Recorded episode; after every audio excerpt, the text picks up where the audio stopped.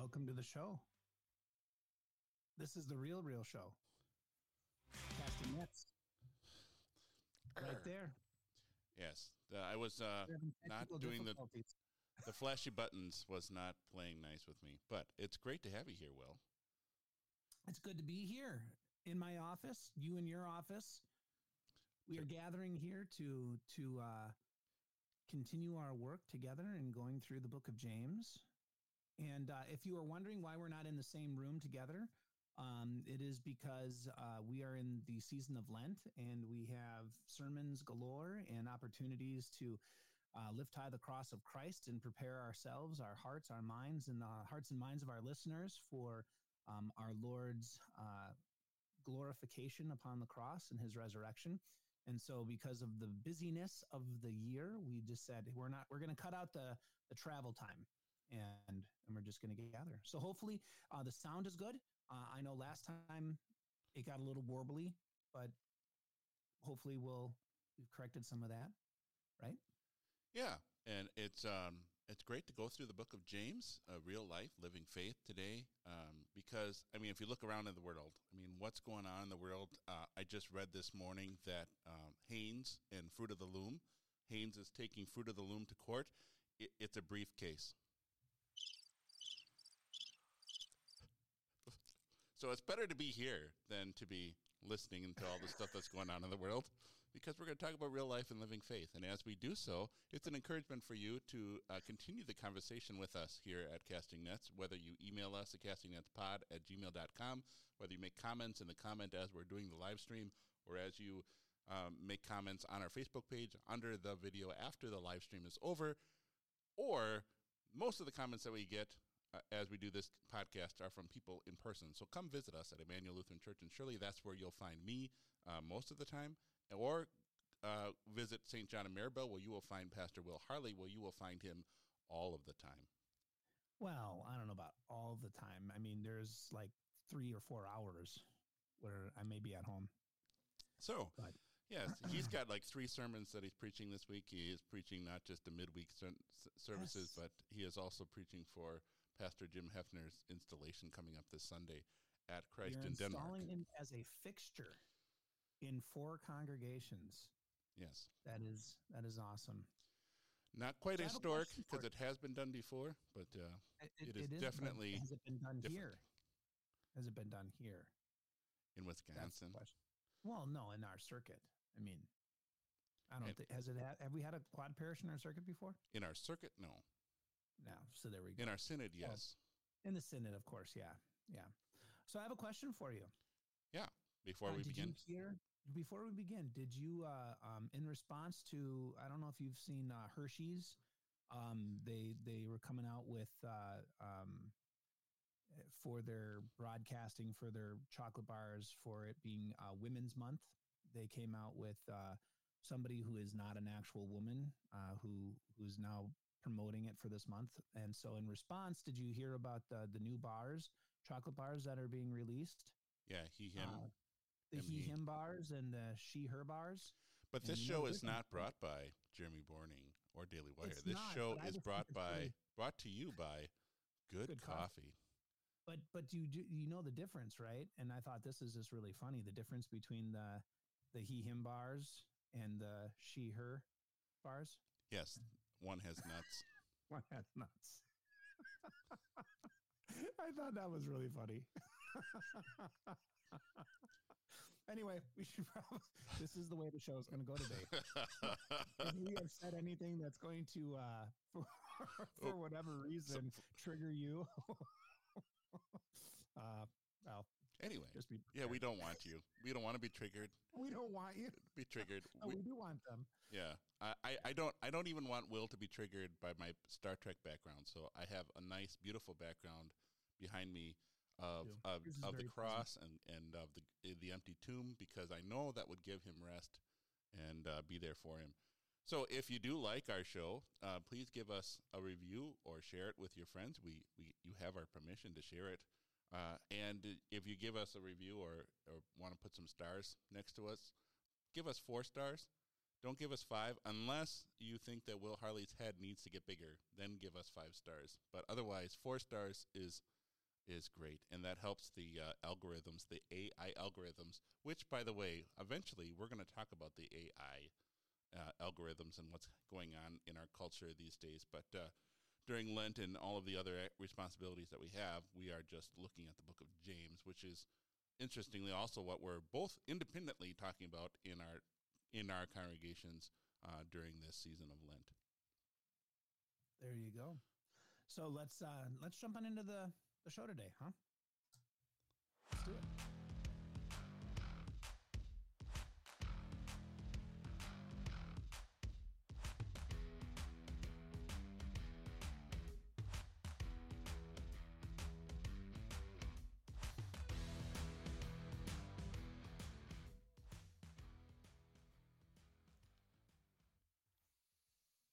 We are back in the book of James. So welcome back. Uh, as we started the book of James last week, we had a good opportunity to kind of run through the introduction, do a little bit of groundwork of who James is. Uh, we we took a minute to to kind of take a step back and say, all right, we're we're talking most likely about the brother of our Lord and Savior Jesus, the half-brother. Um, talked a little bit about him, talked a little bit about his focus, who he's he talking to. Um, and that brings us now to uh, verse twelve of James chapter one. So uh, let's jump on in. Great. Uh, James chapter one, we're reading from the E H V, Evangelical Heritage Version of the Bible. You can see it on your screen, or we will read it out loud. Blessed is the man who endures a trial patiently, because when he has stood the test, he will receive the crown of life, which God promised to those who love him. Let no one say when he is tempted, I am being tempted by God, because God cannot be tempted by evil, and he himself tempts no one. But each person is tempted when he is dragged away and enticed by his own desire. Then when desire is conceived, it gives birth to sin, and when sin, when it is full grown, gives birth to death. There we go. So, um, our first little section here has got a lot packed into it. Um, and, uh, um, I don't know where you want to start with it. Probably we could, we could probably start from the beginning and work our way down. So, um, maybe have some talk a little bit about what are these trials? What are these tests that, uh, um, the Lord has placed in front of us? Um, and I think sometimes, at least, and, and I, I'll start off the conversation, I suppose. Um, we sometimes think in our life that trials and tests are always bad things, right? Um, that that that the trials and the tests that we we seem to go through in life, that these are these are the horrible big big things. You know, I had to go through cancer, or I have to I have to put up with a coworker that that I just can't stand, or um, I'm being tested because. Um, you know, all of the things that I seem to fall prey to end up coming up in my life over and over and over again. I I don't think this is what James is talking about. I, I don't think what James is talking about are all the bad things necessary. I'm not saying that they don't include or couldn't include challenges that that had come about because of other people's sin or whatnot. Um, but I don't think that is, is essentially all that he is talking about, that it's just secluded to that. What do you think? Um, I think the whenever we teach this in confirmation, we always talk about the role of evil, like who is using evil for what? What is the devil using evil in your life for to lead you away from God, whatever it is? So he wants you, he always wants you to fail. And the dev and our God and Savior loves us so much that even when he allows evil to happen, because he can prevent it from happening, Uh, if he if we so chooses, if he allows it to happen, he always wants us to succeed.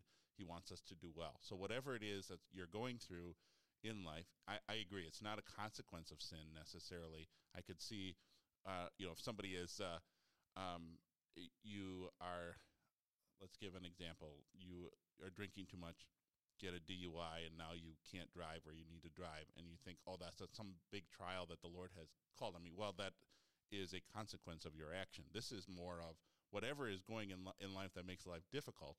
I think what you were trying to say, and I think it is uh, maybe worldview shattering for listeners, is that the idea that God challenges us because he wants us to succeed. He wants us to get better. He wants us to grow in our sanctification. Well, and, and I think it, it even it even plays a little bit into uh, our concept of what the Garden of Eden was. You know, we think that the Garden of Eden was this, or I, su- I suppose if we think the Garden of Eden was this pristine place that nothing ever happened, we are so far from the truth.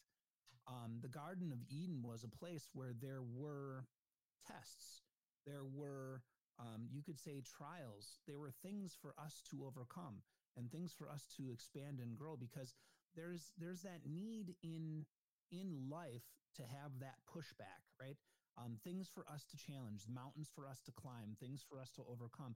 Um, one, it tests our abilities and our growth and reliance on the Lord, but it also shows how far we have come in this walk of faith. And and I think the, the the qualifying remark that helps us lead into this conversation, and then he'll switch, and he's he's going to give the the reality of it in a sinful world. But the but that the the the leader of that remark really is, he will receive the crown of life which God promised to those who love him. This this is not um, well, he's going to give it because now it's changed. No, this has been the promise from the very beginning. You receive a crown of life. You you're going to go. There's things in life that are going to be a test, a way for you to worship me, a way for you to expand and grow and and continue on this journey. And it's going to have with it a crown of life, an, an enjoyment that I've promised to you, because I love you and you love me, and this is this is the joy that we work on together. And we think about that. Uh, go back to the garden.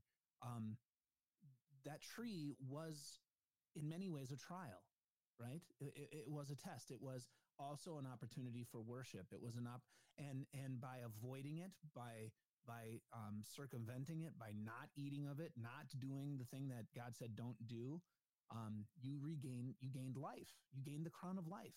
It was yours, and there was a love between your Father in heaven and you. Um, now, I certainly agree with everything you've you've said. I, I was just thinking of how when Jesus was growing and he grew in wisdom and in stature, um, how, what what a great comfort that is for all of us who God gave us a test and we failed. Uh, I I knew I was supposed to grow spiritually, but I I, I chose not to. I took the wrong route. And here Jesus right. did that for us. He overcome, and even the temptation of G, of Satan, of Jesus by Satan in the wilderness. Maybe that's one you gravitate toward. But you let's not forget uh, his whole upbringing, uh, how he was. He grew in his knowledge. He grew in his stature. He grew as these uh, tests were given to him in various ways, um, and he over, over always overcome them. Always did the right thing. Well, and I and I think that brings up the the part that we have in front of us, which is, so he leads from the pinnacle of of trials and temptations, or I should say trials and tests aren't bad. Now, some of them can have, in a sinful world, come from bad origins, but they're not bad, um, because these are this is God's way of giving the crown of life, God's way of of having us engage in living, and and this is the promise that he's given us, that out of love. Yeah, now, and we in turn. I'm sorry. Can, no, before, go for it. No. Before you keep going, I, I just want just a small clarification in verse twelve at the end, to those who love him, how that can be twisted into something that it's not being meant to say, because he is he's talking to Christians already, to people who already by the love of God love God. So for mm-hmm. us to say, well, I'm only going to get the crown of life if I actually love him, or if he, he only God is going to do things for me if I love him first. That's not what James is talking about. He's just no. talking about his beloved, whom he has shown love, whom he has by the work of the Holy Spirit created faith in, that they in turn now are his children, that he wants them to grow. Um, so it's kind of an afterthought, not a uh, a prompt to um, this is what you have to do first before God acts. Well, and, uh, and so he's, yeah, like you said, he's assuming that his his listeners have already heard um, we love because he first loved us. He he's assuming he's assuming that's already changed your life, um, but then he gets into this conversation about temptation, which I think is a a very um, amazing conversation, because um, the way that he paints this um, picture of temptation, temptation really isn't isn't bad. Um, temptation is not the evil we think it is. Um, temptation is just the the sounding board that that really highlights what we are inside. And and and so you have the one who tempts Jesus in the wilderness, he's evil. The temptation he gives isn't evil, and it has no sounding board in Jesus. So the temptation is real. The temptation is real. The temptation is there, but it has nothing that that it it, it, it affects nothing in Christ because he's perfect. he, he doesn't have a sinful nature that says, that sounds really good. and and then responds and echoes off of that temptation. Yeah, thank thank you for that clarification, because so many times people say when I'm tempted, they've already fallen, but, or when right. Jesus was tempted, he's already fallen. No, these are the devil giving him an opportunity here. Uh, one or the other. Which one do you want to choose, God or or not God, or yourself? Um, and uh, for temptation, um, James reminds us that it, it has it has a progression, and it starts from within. It starts from the sinful nature, which in our Bible class, we had a long conversation about, you know, if video games are violent or if our kids are watching this on television, what is the cause of of sin in our children's lives? And so oftentimes we think, well, if I just protect them enough, if I don't engage with all of these things, that somehow they'll, they won't sin. And the sad reality of James, he's splashing cold water on that. Um, yeah, you can be a monk in a monastery out there in the middle, but you're still going to be a sinful monk. Uh, there's still going to be uh, that sinful nature inside of you, and and that's what and and the sinful nature is the is that sounding board. It's the echo of the temptation. So the temptation comes, and and the, the sinful nature then echoes back. Now now here's where the question, and I think this is worth discussing a little bit, um, although not in necessarily in the text, but we see the flow and let let Scripture interpret Scripture. Um, you know, when we we say, and I, I suppose it can be taken in two ways. Um, and we can we can voice that in the Garden of Eden. Um, did did um, Eve sin before she ate the fruit? And and you you kind of step back from that, and you you you kind of look and say, okay, what was the command? The command was, don't eat of the fruit. So you could say, no, until she ate of the fruit, she had not yet sinned. Yet coming here, you could really make the claim, right?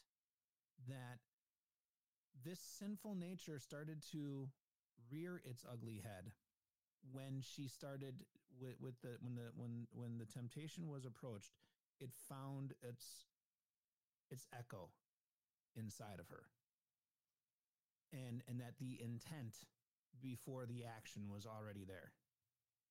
You know, uh, and and I think that that gives us some some really good leeway to say, okay, the whole this whole thing. That whole occurrence was the fall, not just the one action.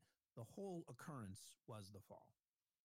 Yeah, the, the whole progression. Right. I know James has a progression, but it's really difficult for our own lives, too, to say, w- at what point was this a temptation? At what point was this a sin? Right. I had this thought or this oppor- you know, this opportunity to choose God or not choose God.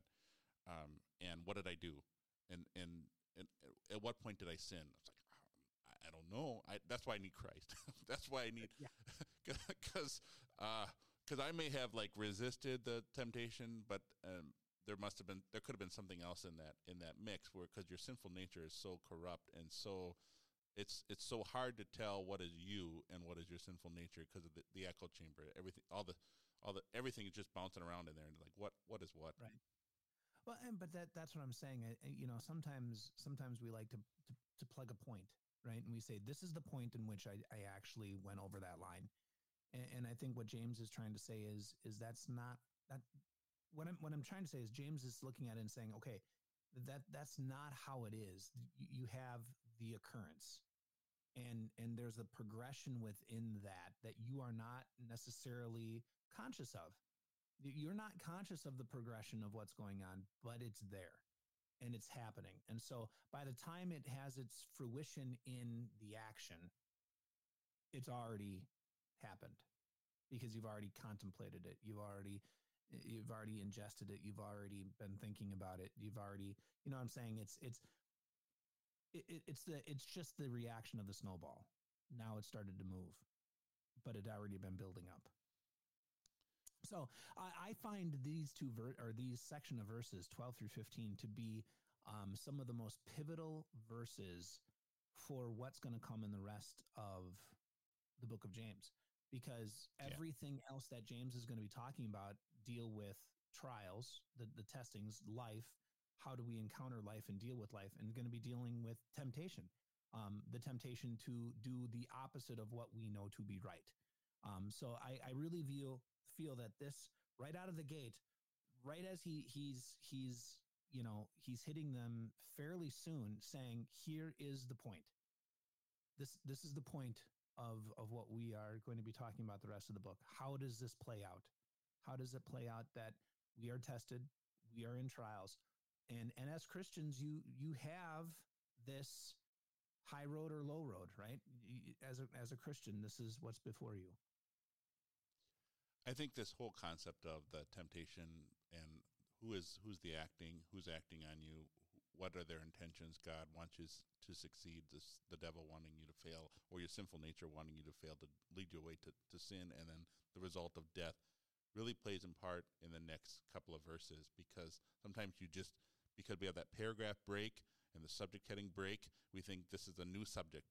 But this is James, just keep right on going, um, because especially when you talk about gifts, then we're, we're, we've already forgotten uh, this trial is a gift.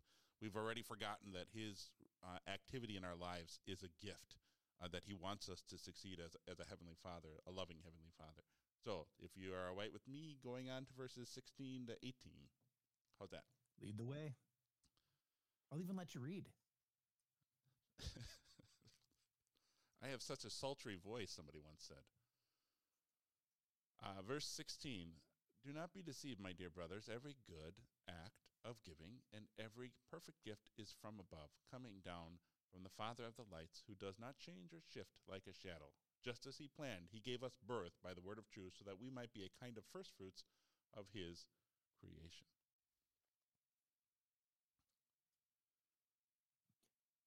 You have uh, this section being quoted in the Apology, um, section four. The Apology of, of the, the what? Apology. Apology of what? Apology. Who's apologizing? Of the, the Apology of the Book of Concord. So of the Augsburg Confession? In, in the Lutheran Confessions, yes. You have... Um, so the apology is not saying I'm sorry, it's the defense. And this is used in, in section four, um, um, looking at the gifts of our Lord. And, and I think, uh, one of these, one of the things to step back and, and look at is, is that, and this is hard for us to, to comprehend, everything good in our life is nev- never to our credit. That we did not do it. It's it's for us, but it's to God's credit. Um, our our Lord has given and provided everything, and and this is alien to our ears because we want to be self-made people. We want to be self self-preserving. We want to be self-sustaining. We want to be self-reliant. We we think that that I can pull myself up by my bootstraps, and that. Um, that if something good happens in my life, then I must have deserved it, or I was the bearer of it, or I created the opportunity for it. Um, and if we do something good for someone else, and I'm going to use that term loosely, good, um, that we did this because we are an exceptional human being. And James just, he, he kind of knocks that whole concept down and says every good thing in life, every good thing that you experience, every every good gift that you have received, especially the gift of faith, especially the gift of eternal life, came from him and comes from him, and, and you have you have no part in it. That, that this is this is you don't get you don't get to be um, the arbiter of it. That is, that is our Lord, and that is a profound statement. I think it goes contrary to everything we want to to convince ourselves of in life. Yeah, and the beautiful the beautiful part of James is is telling us that he doesn't change or shift like a shadow. So in the giving of his gifts, if you read what how God uh, gave gifts in the Old Testament, how God provided even for people who were have little means, he, like the lilies of the field or um, those kinds of things, where G, even Jesus himself or God the Father provided for him, even though he didn't have anything, a house to live in, uh, his God provided for him. And that same God is still consistent here today. And it's not like where God has somehow run out. The, the eternal storehouses of providence have uh, have uh, have a supply chain problem. No, it is God our Heavenly Father, because of his great love for us, continuing to, to take care of us, provide for us, including uh, giving us trials, and to, including um, using evil in our lives um, for our good and for our, our level, uh, for our betterment. Well, and, and I think there's another another uh, caveat that we can jump on into here is is we have that uh, he does not change, right? Like uh, he does not change or shift like a shadow. Um, and and I, I think about that, and I think about the gifts that God gives and the good that God gives and how he, he does this. And I think we gather around in the church. Uh, we gather around something we we call the means of grace, and and the means of grace are our word and the sacraments, baptism and the Lord's Supper. Um, that hasn't changed. And, and, and this is, this is, this is my own theological mind breaking open the doors and saying, let's, let's bring the Old Testament into the New Testament. and let's, let's continue our walk. The same Lord who, who instilled the divine service in the book of Leviticus, where he was making his people holy through means, is the same Lord who is using means to make them holy still today. The same word that was there for Adam and Eve that spoke life into the new sinner is the same word that speaks life into us today. Um, that same Lord doesn't change. It, the same Lord that approaches us in love and in grace and in mercy today is the same Lord who approached uh, approached the Old Testament people in grace and love and mercy. Um, there, there's no difference between the two. And, and I think sometimes we get it in our head that that the God of the Old Testament um, was a vengeful God, an angry God, a, a God of war and, and a God of destruction, and that, and that he was against everybody. And then all of a sudden he's like, oops, I'm going to change. And I'm going to put on this persona of, of love and, and healing. And no, they, there is no shift. He, he, he is not like us where that way didn't work. I'm going to try something else. He says, no, here's my word. Here's my sacraments. This is the way I work in this world. This is the way I work in people's lives. And it's not going to change. And and so come and gather around what I'm giving. Come and gather around what what is going to be here for you, and going to be here for your kids, and going to be here for your great grandkids, and going to be here long when you're dead, and you're with me in heaven. It'll still be here. Yeah, our God is a God who hides himself. We would expect God to be powerful and majestic here in the New Testament, but he is one who hides himself. If you go to worship at Emanuel Lutheran Church in Shirley or Saint John and Maribel this coming Sunday, where we are talking about Revel, uh, Genesis, uh, Exodus chapter seventeen, one to seven, where we, we see God who hides himself. And God continues to hide himself in these wonderful gifts of his word and sacrament. Yeah. And, and and through those wonderful gifts, he, he causes us to be what we were not. He causes us to be born again, uh, that we are his first fruits, that we are his uh, chosen creation, which is antithetical to our modern culture, which says that uh, human beings are just uh, one of the animals, that we should be um, uh, subject to the rest of, you know, if the you know, the uh, the um, the animals, the special birds need their space, so human beings, let's get out of the way. Uh, we are God's first fruits. We are his uh, chosen uh, well, creation. And- And that doesn't that harken back to our conversation when we talked about the angels, right? Um, angels are powerful beings. Angels are are um, the heavenly angels are, of course, holy, and and those who are have fallen are demons, but they're still powerful. They are not the crown of God's creation. That's what I was looking for. God, crown. That's, come, come with that the, word. The yeah, crown of God's creation, the first fruit of God's creation, that He said, "This these are mine." And I'm going to give them these abilities, and I'm going to put everything under their feet. This is this is for you, um, and th- this is for me, um, and and quite literally, the the Lord who does not change and shift um, like shadows moved heaven and earth to make it so. Literally moved heaven and earth to make it, and planned to do so from all eternity, because He had not changed. His plan was to save you from all eternity. His plan was to send his son for you from all eternity. Yeah. And and there it is. Right? Uh, um, make oh, it so. Make it so.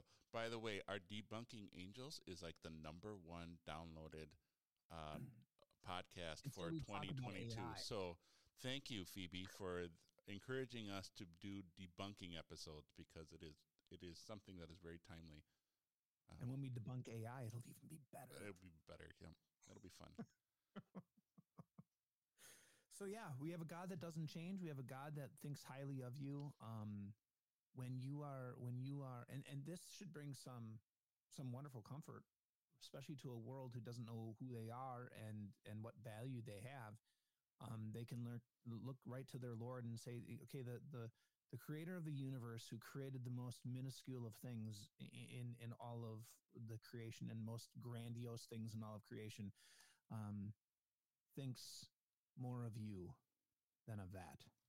Um, who am I that he would think of me? I am his child. I'm the first fruit. I am the one that he, he has moved heaven and earth. And if it was only for me, Christ would have come and he would have died. So I hope our dear um, listeners are really picking up on this beautiful encouragement of James, because he is talking about trials. Like you said, it's, that's the thread through the whole thing, the theology of the cross, uh, that the Christian is, is, is following their Lord Jesus, denying themselves, picking up their cross and following him. And they're saying, is it all worth it? Does God really love me? He's allowing all these terrible things to happen to me. And James reminds us, yeah, he does love you. This is the this is the God who looks at you and says, you are the first, you're the crown of my creation. You are, um, even if you're a female, you are my son. You are the chosen, uh, my chosen son, because you, you're wearing the clothes of Jesus. You're wearing his righteousness. And so he looks at us and values us that much. Uh, and, and so that gives us encouragement in the midst of uh, life being a mess. Well, and, and he loves you so much that he allows you to to go through hurdles. He allows you to jump them. He allows you to stretch and grow and learn. But there's Spe- more. Yeah, speaking nineteen. Of hurdles, let's let's uh, look at nineteen to twenty-one. Remember this, my dear brothers, let everyone be quick to listen, slow to speak, and slow to become angry. Certainly a man's anger does not bring about what is right before God.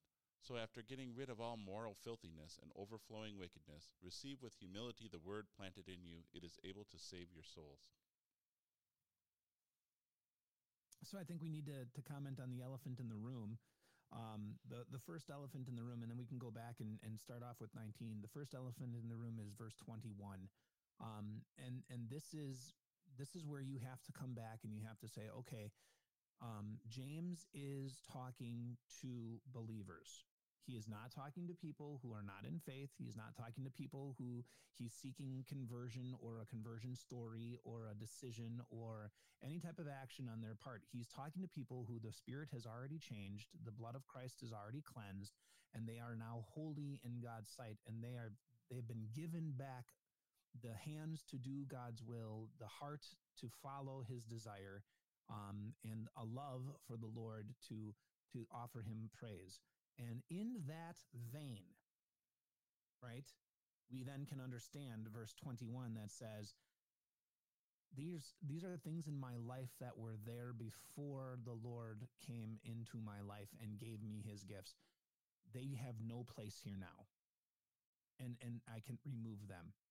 And and then I love, and I've said this before, I've said this uh, numerous times, um, his very words, receive. Receive with humility the word planted in you. God already gave it. You've already received it.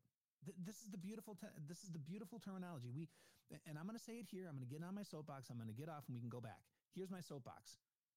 We in society have been pre-programmed to think that the that that in in in in Christian life and faith there is there is rejecting, and then there is the opposite, accepting. And that is not what God says. God says the opposite of rejecting. So if you reject the Holy Spirit, that means I want nothing to do with him. The opposite of rejecting is receiving. The opposite of rejecting is receiving, not accepting. That's why when you get a, a package, right, um, and and you you sign the package and says um, resign uh, on receiving the package, or you reject the package. It's it's the opposite. So the opposite of rejecting is receiving. Now the opposite of denying is accepting. So if you were going to talk in terms that way, you would say, well, do you deny or do you accept? But that's not the the, the framework that God gives us in faith. The framework God gives us in faith is, you have received it, I have planted it in you, it is yours already. And because it is yours already, it flows and has fruit. And one of the fruit that it has is the things that that were in my life that shouldn't have been, that that moral filthiness that that everyone else thinks is great and good and, and should be a thing, is not a thing. And, and and it needs to be cut out. And so I seek to do such things in faith, in love, in response. There's my soapbox. I'm getting off. I'm gonna I'm gonna turn it back over to you. Take us away in nineteen. My is, soapbox is well, did you want to be on that soapbox too? It has room for two.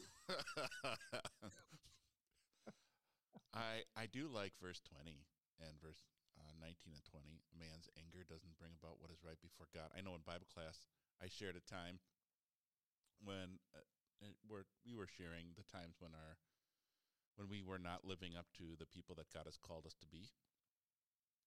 And I said one it was one time I was uh, preaching in South Dakota, and we had Bible class before worship, and so Bible class would go until about quarter two, and then, of course, we would close and wrap things up, and then worship would come. Well, people would be coming to worship, like at nine forty. I don't remember when church was, but they would come be coming to worship and come be coming through the door and, like, walking past us. And I'm like, what? Why aren't you stand? Why aren't you coming just a little bit earlier for Bible class?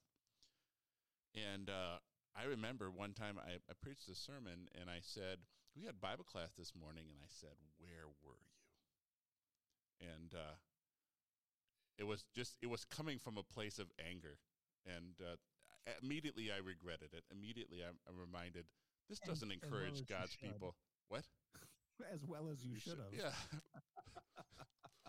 so, so anyway, it's the, and that is such a lie, that your anger, because you are angry, because you feel that you are right and everyone else is wrong, or you feel that you are, you've got the, um, uh, you're in the higher ground than everybody else around you. Does that produce the righteous life that you're looking for? That you would just come from your high horse, from your position of of anger? Does that actually produce it? In the world, it does, because the world operates under fear.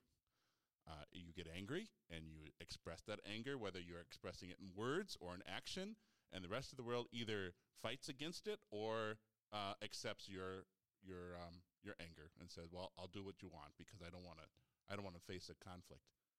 That's not how Christians are to operate. That's not how God calls us to live. He, he says, "This is who you are, so be.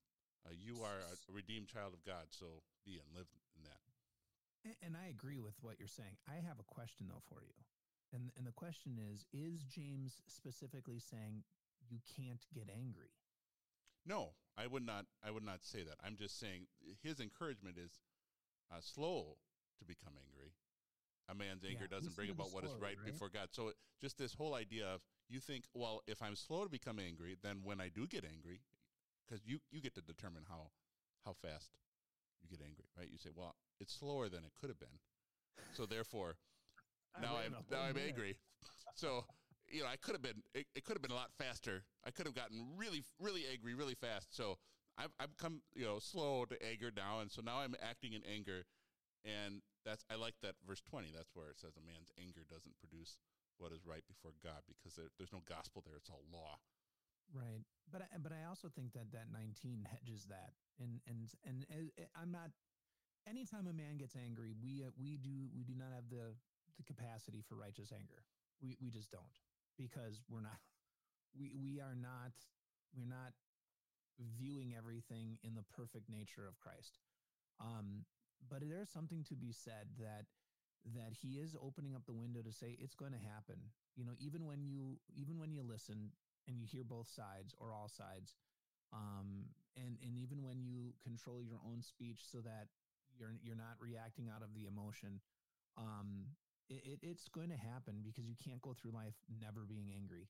Um, and I think there's people that have had or have tried it, and, and it, it wells up inside of them.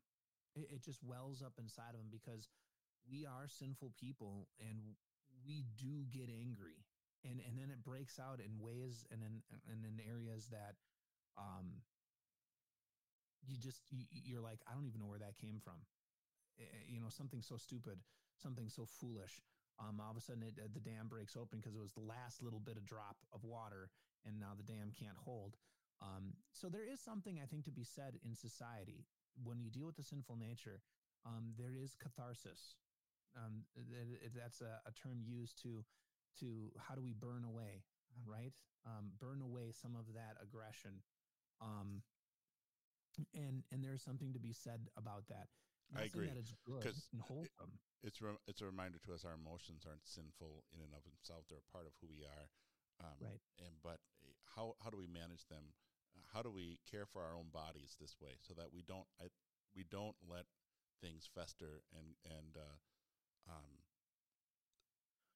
we we provide ourselves outlets like giving yourself rest, uh, giving yourself doing something different for a time just to burn off some of that energy. Whether it is uh, nervous energy, whether it's an anger energy, so that you can set yourself correctly for whatever it is, whatever trial God has put in place in front of you. Well, and, and also just be willing to stand by and say, I, I'm, I'm going to respond probably not in the best way. And I know that is wrong, and ask and seek forgiveness afterwards. Um, Because and it, I can only think I just think of of conversations I've had in my own marriage and conversations I've had with my own kids, where where your your anger flares. You know, it's like I've had this conversation before. We've been down this road before. We've talked about this before. And no matter how many much listening that I do and and trying not to say anything, it's the same thing over and over and over again. And I react. And and sometimes I don't even react and say anything to my wife. I go and I just am so angry. I, I lash out on something else. I still need to come back and and and apologize to my wife and ask for her forgiveness, because, or my children, and ask for their forgiveness, because even if I said absolutely nothing to them, even if I said absolutely nothing to them and they didn't know I was angry, I was angry and I sinned against them because they they weren't the cause of that. And yet I was still angry at them for it. Um, and, and I think this is where James has this beautiful, this this beautiful, I would call it, I would say that James was a Lutheran, and he was walking the, the Lutheran middle where where he's like, you know, no no anger is acceptable anger in a sinful person. Um, and and so we come to the Lord, right? And we need to have forgiveness.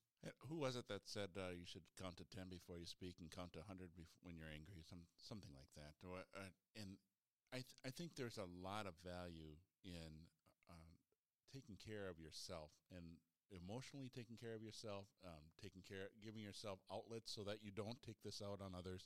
There's a ton of value, like you're saying, in confession and absolution, because and confessing your sins to your kids and say, what what I did here was what the way I said it was not appropriate because I let my anger control me. So please forgive me for that. But what you did was wrong.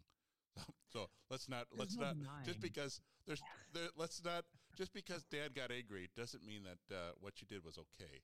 Um, there's a reason why he got angry. So I've, I've had those conversations too with our kids where uh, my wife would say, you know, you really destroyed them. Go ap- apologize. I'm like, well, they w- did something wrong. But so I would go and talk to him, and I he would say, yeah, yeah, it would say exactly that, where Dad didn't, I need your forgiveness because I didn't handle this the correct way, but what you did was wrong. And usually, and as a parent, that's an awkward conversation to have if you've never had that conversation before, if you've never, if you've always been the person that's been always right, and you have to admit to your children that you're wrong. It's a very, it's very awkward those first times, but trust me, it works, because children know exactly what's going on. They know Dad was right, but how he handled it was not right. And in, and he doesn't apologize to that. Shouldn't he apologize? If he's asking me to apologize for something I've done that's wrong, how come he isn't apologizing to me? So there, the consistency is always a, a good thing in parenting. Well, and and I think it also and forgiveness, I should say, probably forgiveness better is a big thing. And, and as a parent, seeking forgiveness is a huge, huge thing. That that you are waiting on your children to to be Christ for you and pronounce what Christ pronounces to us all. Um, that is a humbling experience. Um, but but I, I think it, it bears also to be said, and I think we've said it in in various ways. Um, but maybe to spell it out, Nobody makes you angry. Nobody can make you angry. Anger comes from your perceived rights being trampled, and it flows from that abuse that you are perceiving. And that only comes when when we are not taking things in the best possible way. It only comes when we are we are um, allowing our own sinful natures to overexert themselves and say that we have rights at all, and that that in this in this grand scheme of the world, we have the right to say, this is my area of control, and you've stepped on it, and now I can retaliate. Um, that's what causes anger, not the person. The, the, the person doesn't cause you to be angry. It is your perception of what happened to you that causes you to be angry. And, and I think this is where, where maybe understanding where anger comes from. Um, James does the same thing too. He doesn't say yeah. everybody else is causing you to be angry. No, you. Dear yep. brothers, uh, you yep. be slow to become angry. It doesn't matter what's happening to you. You are still in control, or still are responsible, I should say, for your own um, emotions. I would agree. Excellent. That's a good, a good section. Going on. Yeah. Um, okay, so oops, this is, you don't want to look at me. You want to look at the text. Uh, verse is nineteen. We just did that one. Uh, verses twenty-two to twenty-five. Be people who do not, who do what the word says, not people who only hear it. Such people are deceiving themselves. In fact, anyone who hears the word and does not do what it says is like a man who carefully looks at his own natural face in a mirror. Indeed, he carefully looks at himself, then he goes away and immediately forgets what he looks like. But the one who looks carefully into the perfect law, the law of freedom, and continues to do so, since he does not hear and forget, but actually does what it says, that person will be blessed in what he does. Yeah, this is uh, another hard section. Um, I would, if, if you have your Bibles open and you're following along with us, not just by sight or or or, or hearing, and if you're doing that, that's fine. I, I'm not saying don't do that. But if you are following along with your Bibles open, take a pencil or a pen and circle the word be. Um, that is a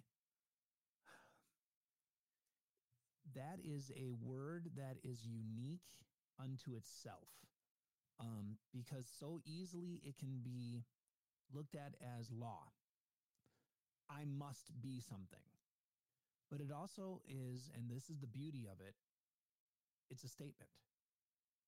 God pronouncing you as something. Be this. So case in point, um, in Matthew chapter five, Jesus says, be perfect as the Lord your God is perfect. Uh, Leviticus, echoing Leviticus nineteen two, be holy as the Lord your God is holy. Now, when you look at it and, and, and you take those those separate verses, we've used both of those verses to, and, and I think rightfully so, say this is what God's requirement is of us, right? And it becomes the law. Be these things, do it. And it and when we, we look at ourselves in the mirror, according to that, I'm not holy, I'm not perfect, I can't be these things. But when you look at it in the context of the way that Jesus is speaking it, Um, in in Matthew five, or you look at the context in, in where it's spoken by the Lord in Leviticus nineteen, it is a declaration. God is declaring you are these things because I have made you so, because I am. So now be, because I am, you are. And, and so it's one of those words, like I said, circle that, because this is an awesome word. To the sinful nature, all the red flags are going up, going, I can't be this way. I can't be this way. How dare God demand it? And to the new man, he's like, oh, thank God I am. To the new man that God has created, it's saying, yes, praise be to the Lord. I am that. that. That is who I am. And so what does James do? He says, be, right? Be. Be the people who are engaging in the third use of the law. Be the people who have now taken what I have given and are and even its mediocre or or its its its um, infancy stages, what I have given and living it, be that. It follows th- through with in verse twenty-five when he talks about the perfect law, the law of freedom, where we think of the complete law. What and, and so oftentimes as Christians, we're looking at the law and the gospel as if they're they can act independently. Yes, they're two columns, they're two different things, two different concepts, um, but they are meant to be together. This is what makes them complete. The law isn't complete unless you have the gospel. The gospel isn't complete until you have the law. This is this is who we are in Christ. Because of him, we can be. Uh, because of his proclamation to us, we are. Uh, because of him, we are we are given instruction as to how to live. We have this worldview that is guided by his word, by his law, and, fr- and freedom, and meaning that God says, this is how, this is the way to live. This is um, this is the way that you know that God isn't going to is going to bless, first of all, and God isn't going to say, oh, by the way, I'm going to change the rules. Um, this is, no, this is freedom. This is, you don't have to worry about a, a police officer pulling you over because you're going fifty-six when all the other times the police officer has been pulling you over when you go fifty-nine. So this isn't, this isn't a God being wishy-washy. This is a God who gives us freedom. His law is always consistent, and his encouragement to do so is always consistent as well. It is found in Christ, who is the Messiah, who uh, lived and per- lived and died for us. Well, and that encouragement is is said even and framed in the simple fact that you are these things already. Yeah. So this flows from it. And and I think this is where his illustration is so beautiful, because I think sometimes we could use this illustration in a wrong way and, and say, um, this is the law speaking. And in some way it is the law speaking, but I, I really think what, what his illustration is, is you are this already, and you see the reflection in the mirror. Now, when when you're looking in the mirror, this is who you are already. God has made you this, and you forgot. you, you've gone through life forgetting what you are. Um, and and man, how how how how many times has that happened? Um, sometimes, I, I know that was one of the warnings that went out when when I was in seminary. You know, when you are among your your parishioners, the people you're called to serve, don't forget who you are. Right. Um, You may you may go and, and find a couple that you're good friends with, um, and and they become friends. Don't forget you're the pastor, right? Don't you are you are this still for them, and and I think there's a lot of that going on in this idea. You are still God's creation. You are still found in Christ, um, but you so easily can forget that because it's so easy to look in the mirror and, and then forget what you saw. Um, staring back at you. Yeah, and it is uh, a reminder of a reoccurring theme of the book of James, that God has called us to a life that is a faith that lives. Uh, this isn't just something that we uh, learn about, or it's not an intellectual ex- exercise. It is creating people through that word of God, creating people who are different, who live different in this world, who take what they hear in worship or take what they read in personal devotion, and they said, this is how I'm going to live, um, not just um, receive passively. This is actively how I'm going to engage in the world that God has given back to me.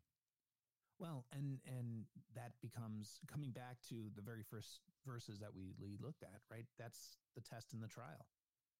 That that's that's the blessing that God gives us to live in. Is this this is going to this is the the sounding board that you are up against. This is the the joy of walking the narrow, the narrow road to eternal life.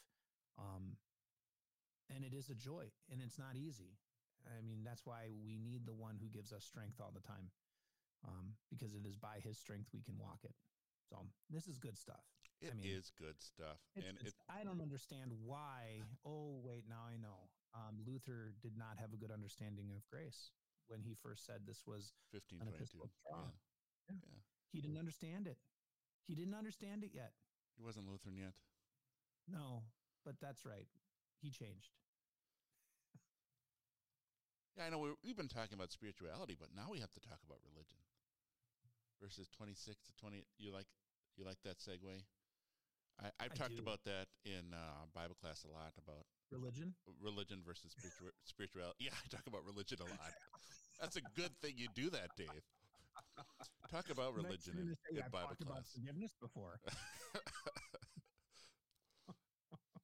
No, the false dichotomy of uh, religion versus spirituality, and James is a really good book for that because it talks about um, it does find the common ground. If someone was saying I am spiritual but not religious, and we would say, let's find the common ground here between us two. But it isn't an either or. This is a, there's a third choice here.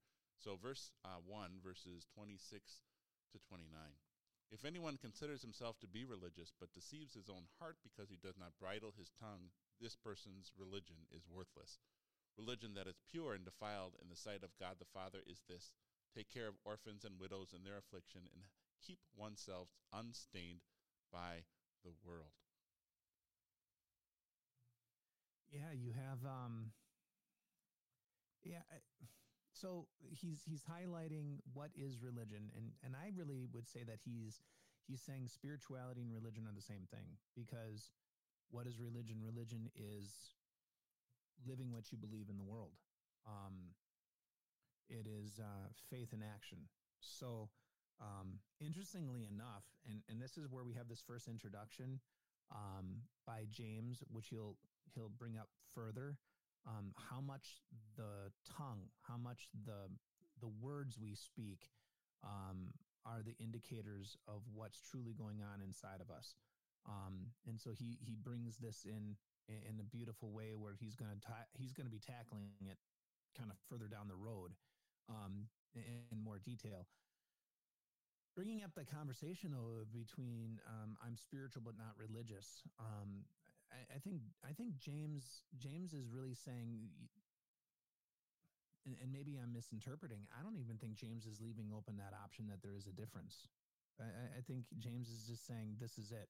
If you, I mean, he doesn't even say spiritual, but if you want to use the word spiritual, if you're spiritual, then you are religious because you're living your faith.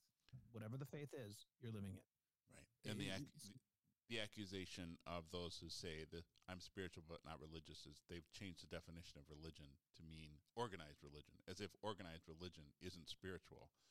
Uh, where right. It's always James's design is that our what happens on Sunday isn't just all by itself, isolated, and then we live a different way. This is all in harmony with one another. Well, like what we talk about on Sunday is what we do on Monday. What we do on Monday is what we talk about on Sunday. If someone were to say, why do you do all the things that you do? You can say, well, come to my church on Sunday, and I'll tell you why I do the things that I do and why I live the way that I do and I make the decisions that I do, because this is in harmony. This is the same thing rather than two different things.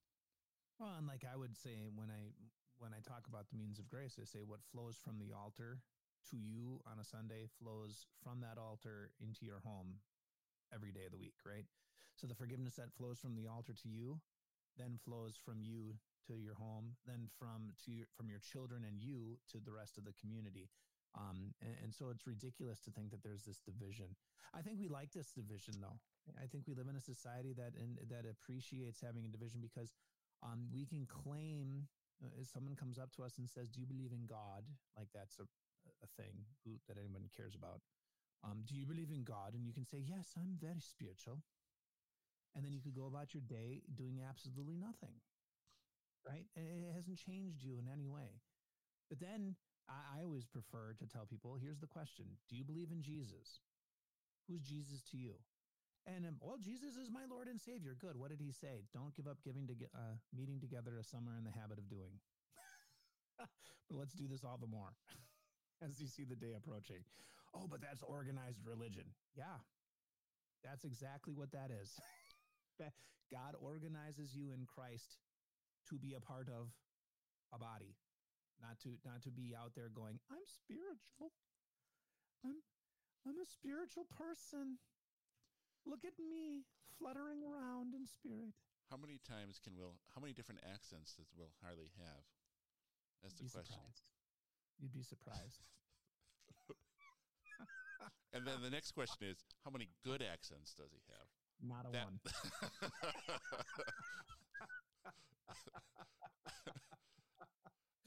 I, I, I like that comment. I like the comment that Rachel just put up there on on on the text. Uh, that is, there is truth to that. That in organized religion, there's accountability, and yes. people don't like accountability. Exactly. Um, and so if you claim spirituality, um, you can be anything and be anything and believe anything, and nobody cares. Um, but when you are, and nobody can of, touch it. Yeah. Nobody can change yeah, me. No one can touch it. Nobody can push me. Yep. yep. But when you are a part of something, you have to, you, you are then uh, accountable to that thing. What is it that they believe? What is it that they practice? Do you believe it? And if they don't, if you don't believe it, why are you there? I mean, those are, I mean, there, there is something to be said. This is a confession. And even by not making a confession, you made a confession. so, um, yeah, James I, gets I like very uh, particular in this section about how to practice that faith. Offensive. Um, because he talks about bridling your tongue, so you can't just say whatever it is you're feeling. You can't just say whatever it is you're thinking. You got to bridle that tongue. That is the the idea of a of a, a guiding a horse. Your mouth isn't all by itself; it it is guided by something. And then well, he's he, going to talk about that later, right? He does, about the bit, a bit, yeah.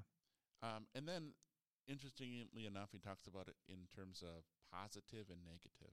So you, if you are living your religion, living your faith, living your spirituality, you're going to positively take care of those who do nothing for you, and negative the, the orphans and widows, like they can't provide for you um, or anything like that, and then negatively keeping yourself unstained by the world.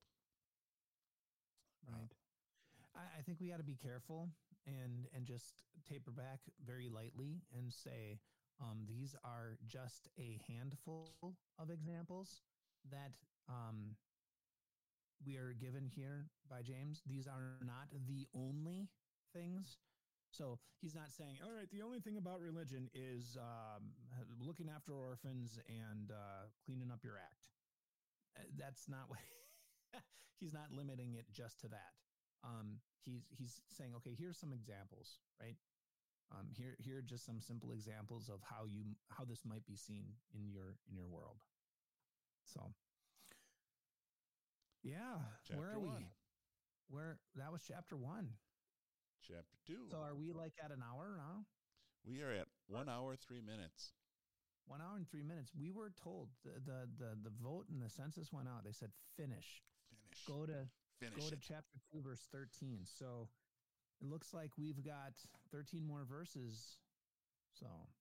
Yeah, fortunately, those who are listening to us, can they they can always pause and then, you know, take a break, That's fill good. up their coffee, fill up their tea. But you and I, we're just going to keep right on going. This is what we, this is what we're for. We are we are just people who give. We are. And I, just so everyone knows, am in purgatory. Tell us about purgatory. I'm running off of running out of coffee, and it has to percolate. so, so yeah, that was the wrong button. You, I was I was supposed to push yeah, the button. Uh-huh. I encouraged Whatever. you, and then I Whatever. just pulled the rug out. I said, "Yeah, there you go." That's the appropriate one. That's the response we were looking for. We were making jokes in the pre-show about his boom being evident, and somebody uh, made a comment about, no, boom, there's your coffee. So I think pretty soon we have to come up with the, the Madden uh, quote and use that as one of our thing. And whenever there's something, just push that and have him just shout, boom, there it is. Yes. Oh, no, I need to get the sound clip. Boom. Um, uh, what is it from? Uh, um, um, um, um, um, um, um, um, no, that's going to bother me. Um, so, okay. Was it P O D who sang that song? Yeah, I'm oh, not. That's going to bother me now. I'm not I'm in. I'm not into people singing songs and lyrics and things like that. So. Yeah, I know that's weird. You just listen to the organ play. I just listened to instrumental music. Yeah, the way it was, the way that. Yeah, the way anyway. it was. God but, intended it to be. Yeah, that's what, I was trying to be. Slow to speak, slow to become angry. Uh, I'm trying not to get angry about people who can't enunciate when they sing. But uh, anyway, not. I'm good thing that my Savior lived a perfect life for me. So now let's I bet look you at. He sang. I'm, I bet you what? I bet you Jesus sang. I bet you he did, and I bet you he enunciated. Well, Chapter two, because yeah. he wanted everyone to actually hear what sure. he was saying, because his word is good stuff. Chapter two, There we go. One to, one to seven. Can we just do one to seven? That'll be all right for, with you? Fine by me. My brothers, have faith in our glorious Lord Jesus Christ without showing favoritism. For example, suppose a man enters your worship assembly wearing gold rings and fine clothing, and a poor man also enters wearing filthy clothing.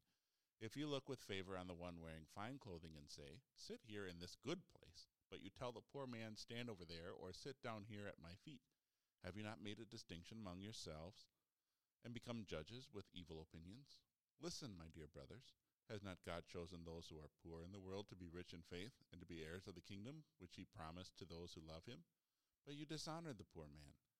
Don't the rich oppress you, and don't they drag you into court? Aren't they the ones who blaspheme the noble name that was pronounced over you? However, if you really fulfill the royal law according to the scriptures, you shall love your neighbor as yourself, you are doing well. But if you show favoritism, you are committing a sin, since you are convicted by this law as transgressors. Yeah, so we've got some good stuff, and yeah. It deals with favoritism, um, which I think is something that um, is very much a part of our society today, right? I would agree, and it is also something the organized church struggles with, because they would say, we need more people in the pews, we need their offerings, or we need more people who have children because we need the children in our schools. Yeah. What what is the church here for? Are we there just to feed itself, or are we there to share a message with the world and let God uh, take care of us? That is the eternal struggle that each organized church has to deal with. Why are they there, and how they conduct themselves and how they operate as a church should not show favoritism. Yeah, but that's a hard thing, because, you know, the the tendency to to either conduct your services geared towards one uh, giving branch, yeah. demographic in the congregation, or to um, not even necessarily in the giving one, but just say, okay, we want, we think that uh, the younger crowd will want more PowerPoint, flashy pictures, things like that, and so we we gravitate towards that instead of, um, you know. using the the hymnal or things like that that the older people might be more comfortable with, or uh, we're going to throw away the organ and we're going to play more piano and have more what.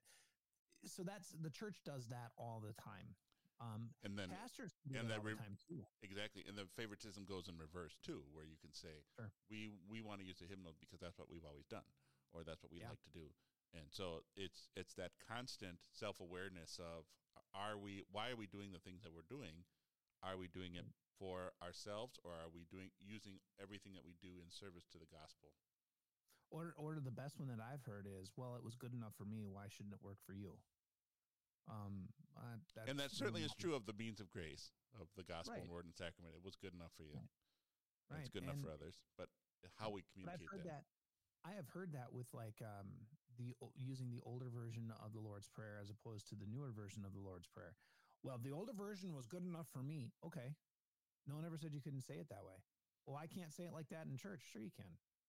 Everyone else might not, but you can certainly say it that way. Um, why can't we? I, with all of their technology and how they can all make their use their cell phones, why can't they learn the old the old way of saying the Lord's Prayer? Because that's not how they talk. And and they want to approach their Lord in the way that they speak. And they want to approach the Lord in words that they understand. I, I think there's there's that there's the bias. I think coming with favoritism, there's a bias that we're looking at external trappings and we're looking at things that we perceive and we're making judgments on them. And when we make judgments on them in this favoritism, we're standing in the place of God. That that we are standing and saying, I can do just as well as God can do in judging who is worthy and who's not worthy and what they should know and what they shouldn't know and how they should know it. And or not. Um, and, and that's a really slippery slope to be standing on. It really is.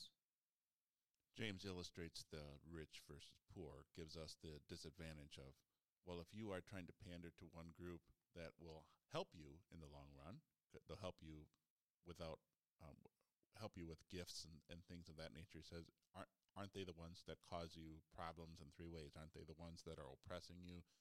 Um, aren't they the ones that are telling you that we got to do it this way because I've got the money, and if, and if you don't do it my way, then I'm going to leave. Um, and then, then where will you be? That kind of control over you financially. They're, they're also the ones that bring you to court, so they have the financial means to make your life miserable in the, in the courtroom setting, and they are the ones who um, aren't really living their faith. They're just, they're blaspheming the name of, of God. They're, they're just, for whatever reason. And, uh, and he does paint really broad pictures, like the rich, um, as if all of them do that. And I don't think that's what he is, he's trying to say. He's just using a hyperbole of, of this is this is what can be found among those who are rich. It's not that as if all the rich people are like this. It's just this is what you find is not all the blessings that you think you're finding when you invite and show favoritism. Well, and and he actually he's going to. I mean, this is um, he's going to be bringing up the rich and the poor. That that kind of illustration later on. And I think what he does so beautifully is he actually incorporates the rich into the church. And and later on in his in his letter, or in this sermon, he's going to say, um, you know, the rich among you, right? They have a thing to struggle with. And the poor among you have a thing to struggle with. We talked about um, that last week. Yeah. Yeah. Yeah. There, but there's this, uh, right, there's the dichotomy there between the the rich and the poor. You can still be Christian, but you have now different things that you're struggling with. Um, and, and what he's saying is back up and say, let's not judge somebody by what they have, and let's look at the way God looks at them. Um, and this is a person in need of a savior. This is a person in need of Christ. Um, I like how he he he brings up in, in eight, right, the royal law. You know, there's there's um, something above all things. And what is that something above all things? It's God's word, God's law. And it says, love your neighbor as you love yourself. And I don't love you. I love myself a lot, right? I, I want good things to happen to me. I want I want good things in my future. Um, and the Lord says, good. If you want good things for you, you want good things for them. James is continuing on in that concept of the law and the gospel being together. You can't you can't love your neighbor as yourself if you don't have the gospel, if you don't have the realization that your God loves you and, and will take care of you, uh, that because every time you help somebody else, you are depriving something from yourself. If I'm going to give somebody else my time, well, then that's time I don't have for myself. Well, how am I supposed to take care of myself if if I uh, give uh, and am generous and, and, and charitable with others? It's an act of faith that is only created in you through the gospel, which reminds us of who we are, that we are loved by God, that we have a Savior who takes care of us and provides for us, and um, that love is consistent, and that love is the motivator to be the person that God has called us to be, which is someone who loves their neighbor. And isn't it an interesting thing to realize that that you can have someone who acknowledges God exists, and and yet they think God is a miser and God hates them and God God God God. only wants bad for them, and they are only where they are because they pulled themselves up by their bootstraps. And you see that that that's how they treat people. Um, you know, and, and this could be something that wealth brings on. Um, you know, I had to go through, you know what I had to go through to get where I am? Uh, why aren't you going through that too? You need to go through that, and you need to do what I did. Um, and they don't, they don't see the Lord as the one who blessed them with these gifts and gave them what they have and allowed them to progress to this point. Um, and so it's, it's like you said, so beautifully said, um, without having the, the gospel and knowing what Christ has done for us. A lot of this is what we see in the world today. We, we see the rich getting what they want over the poor, and we see resentment from the poor uh, to the rich. Um, and we don't see people working together at all because they can't. There, there's nothing in them that desires to do anything outside of themselves. And no law by itself is going to move someone to do, to love. No. Truly love someone. We can be nice to someone, but it, we won't truly love and, and do what's best for them. We will, in some ways, in many ways, exploit those other around us. You know, we'll, we'll do the virtuous thing. Like, look at me, I'm helping this person. Well, you're not really helping that person. You just want people to know that you're helping that person. So how can right. we ever get to a spot where we are truly loving someone and doing what's best for them is only through the gospel. Absolutely. I agree. And, and I also agree. Uh, again, Rachel put out some some good um, things for us to to maybe consider. Uh, Prayer of Jabez and the Secrets of the Vine became bestsellers because they catered to the sinful nature in this. Uh, and I think uh, you have a lot of bestsellers that do this. Um, you know, they cater to the sinful nature to make yourself feel better, to to lift yourself up, um, instead of this is, I can do this because God loved me and I have nothing to worry about. You know, it's, it is a, when you, when you find yourself in Christ, um, you find that nothing else matters, and, and that's okay. And, and I can give and give and give because I have more coming. Um, and I never have, I never will have, I will never outgive my Savior. How about that? Right. Which is a perfect way to close off James, because well, let's read verses uh, nine to thirteen, because he talks about that. It's kind of neat how it, when we're talking about James and we're talking it talking it through together, that we go to the next place that James goes as we do so. Which Are you saying there's a natural flow? That, that there's a natural flow, and so you kind of know it doesn't happen all the time because the Word of God is a living document. But it is interesting to see how, as you're talking it through, you go, well, what's the next thing to talk about? And James is the, talks about exactly that. Let's look at verses ten to thirteen. In fact, whoever keeps the whole law yet stumbles at one point has become guilty of breaking all of it. For the one who said, do not commit adultery, also said, do not commit murder. Now, if you do not commit adultery, but you commit murder, you have become a transgressor of the law. So speak and act as those who are going to be judged by the law of freedom. For there will be judgment without mercy on the one who has not shown mercy. Mercy triumphs over judgment. So you have this law of freedom, um, and this is a this is a very interesting phrase, um, if I remember correctly, only used in James, um, or predominantly in James. Um, the law of freedom is quite simply God's ordinance, God's decree to live. And what is that God's decree to live? We have another name for it: justification. The law of freedom is, I declare you not guilty. It is grace. That's what it is. Grace, plain and simple. Um, God has declared you are not accountable. Yeah. Law and gospel together. Law of freedom. Yep. Um, and, and the law needs to be there in all of its severity. It needs to be there to remind us we can't we can't be the perfection that God demands. Instead, God gives yep. it to us and oh. declares that we have it. Yeah, and if and if you have no grace, if grace is not a part of the picture, um, all there is is is the reign of law. And and this is one of the things that I, I think, and maybe this begs to be said again, and I know we've talked about it before on the podcast. I can't tell you exactly when and which one, um, but we've talked about the difference between mercy, and we've talked about the difference between, probably when we dealt with the unmerciful servant in the in the um, um, um, scandalous stories. Scandalous stories. Um, but we have to remember, mercy sets everything to zero, but gives you no more. It just sets it to zero. And so think of mercy as, as forgiveness, right? You're, you're forgiven. You're, you're set to zero, but, but you, you don't have more, and you didn't get less. You just, you're at zero again. Without grace, there's still judgment, because even if, even with mercy, you can still fall back. You can still add to the account, right? And then you'll be judged again. But with grace, you don't fall backwards, because God has given you the money to continue to live and pay on your account. It's it's there. I don't have to borrow more. I got it. I don't have to get more. I got it. Um, so so really, there's this difference between grace. Grace is the undeserved love of God. God's riches at Christ's expense. That's a beautiful way of looking at it.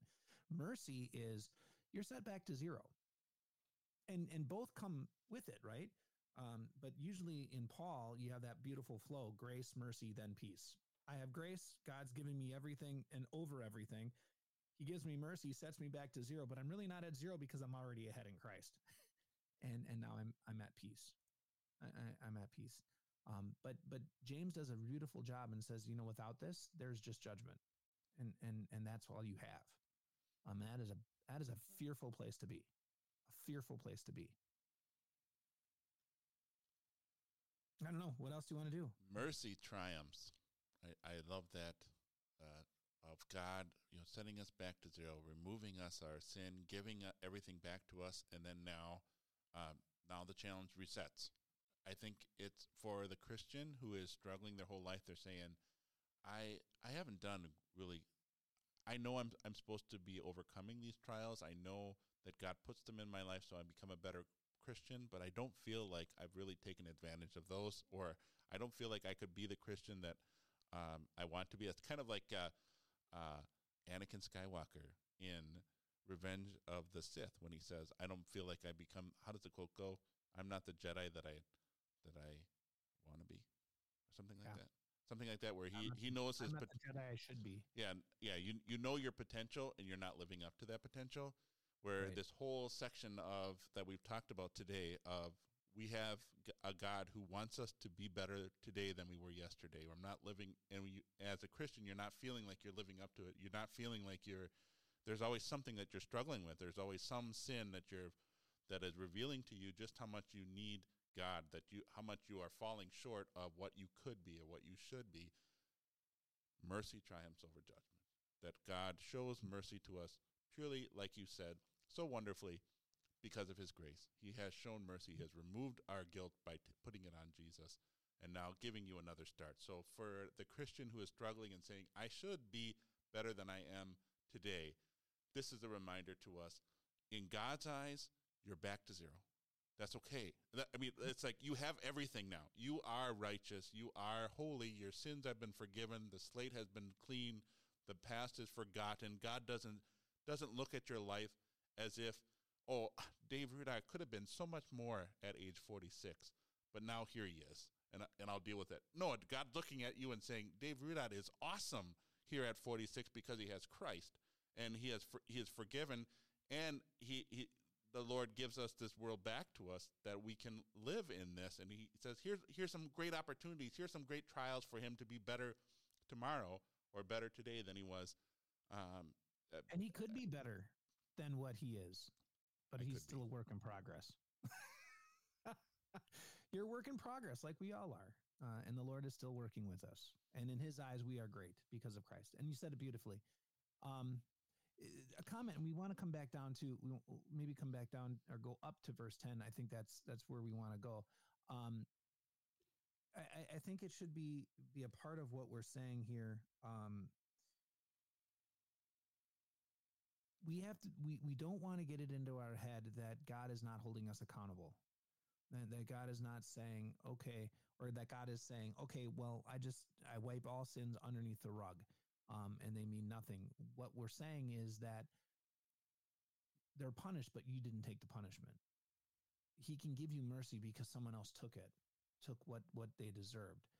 Um, now, what is deserved? And I think this is the part that that um, is is part of the question. So the question was, um, going back to verse ten in a ranking of sin, um, and how in especially Reformed circles, Um, you have this ranking of sins. Some sins are worse than other sins. Um, and in verse ten, you have it very clear. All sins are the same. I mean, you could keep everything and you, you just slip up and stumble on the very smallest thing and you deserve punishment. Now, which is what we back. teach our kids in confirmation, because every sin right. is a break of the first commandment. You should fear and love God. So it's a reminder to us, and Luther put that in there very wisely, of these, these sins that, that, Um, the commandments that God gives, there isn't, it really is love God, love your neighbor. And every time we don't love God or don't love our neighbor in whatever small way is still as big as a big, uh, someone doing a big sin against God or a big sin against their neighbor. But what happens is, is we, we, we view that and we see those words. And, and this is where the Reformed get hung up, because they look at that and they say, that's not fair. And and in in a lot of reforms, and then all mankind circles, it's like we want God to be fair. And and I'm going to say this right out. Anybody listening, you can start screaming afterwards. I'm telling you right now, you do not want God to be fair. I, I, I'm just laying it right out there right now. Because if God was fair, Jesus would not have died. You would have hell. Yeah. That that's fair. That God said, be perfect. Let's go back to that. God said, be perfect. Be as I created you to be. Be holy as I desired for you to be, which means without sin, nothing, no imperfection all the time from the moment you are conceived to the moment you're called. But if you're perfect, you wouldn't be called from the world. You'd live forever. Be that. And if you can't be that, what you deserve is what in, imperfection deserves, which is hell. So let's get it out of our minds and get it out of our terminology. Well, God is fair. God needs to be. No, you don't want God to be fair. You want God to be loving. You want God to be gracious. That's what we want God to be. we, we don't want God to be fair, because fair is you suffer for it. And God said, no, I'm not going to be fair. I'm going to give it to my son, and I'm going to let him suffer for you. And I'm going to let him die for you. And then I'm going to give you the riches that he deserved and that were rightfully his. And that does not seem fair at all. And you need it, because anytime you break one little thing, you've broken it all. And, and good, perfect stuff there. Hopefully that answers the question. I think, I, yeah, I, don't know if- I think we just, we were uh, a sounding board that said what she already felt, but she would, she okay. wanted to bring that to our attention as well, and to our listeners as, as well. This is the world that we're living in, and a world that looks at the commands of God and says, uh, these can be kept in some way. Instead of the commands of God is, we can't keep them, but g- mercy has triumphed. He has sent his son Jesus to live and die for us, and now God gives us gives everything back to us, gives us the world back to us, gives to our li- our lives back to us, and says, here, love as you have been loved. And um, and start uh, thinking of others be- first, because I've thought of you first. So this is a, a God who, who loves and, and uh, provides, who shows grace, who shows mercy, and who wants you to live and be the children that he has called you to be, and to be better than the children that he has called you to be. And he will equip you to be better than the than you were through his wonderful means of grace, this perfect law, law and gospel together, given to you in word, and also uh, the gospel definitely given to you in the sacrament of the Lord's Supper.